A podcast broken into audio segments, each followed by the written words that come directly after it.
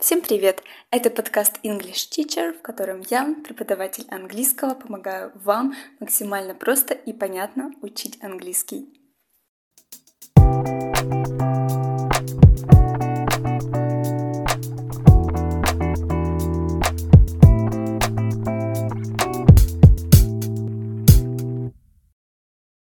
В сегодняшнем выпуске заказываем пиццу. Фразы и слова, которыми я с вами поделюсь, можно использовать при непосредственном посещении пиццерии, при заказе по звонку или через приложение.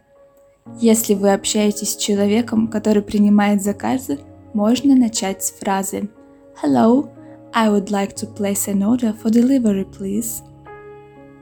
Здравствуйте, я бы хотела сделать заказ с доставкой.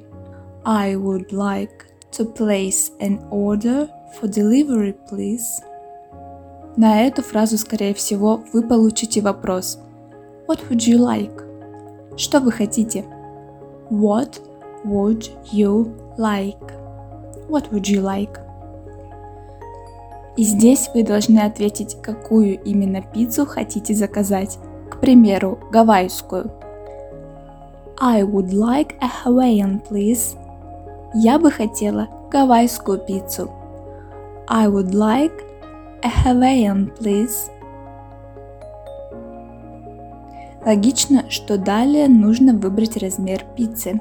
В зависимости от пиццерии размеры пиццы могут быть small – маленькая, medium – средняя, large – большая и extra large – очень большая.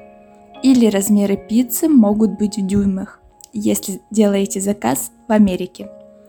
Дюйм будет inch. Например, 10 inches – 10 дюймов. 12 inches – 12 дюймов. 16 inches – 16 дюймов. Обычно пиццу делают с томатным соусом – tomato sauce – но вы можете выбрать любой другой из представленных в пиццерии. Переходим далее. Toppings. То, что будет добавлено в пиццу. Проще говоря, начинка. Toppings. Может разделяться на два вида.